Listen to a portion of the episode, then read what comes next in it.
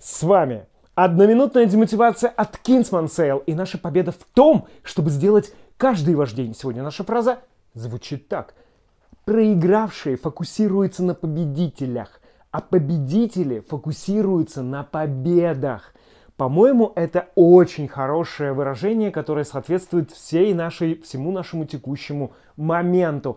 Слишком много победителей, которые как современные фокусники показывают красоту своей жизни, как это все прекрасно, деньги, машины, тачки, женщины и вообще успешный успех.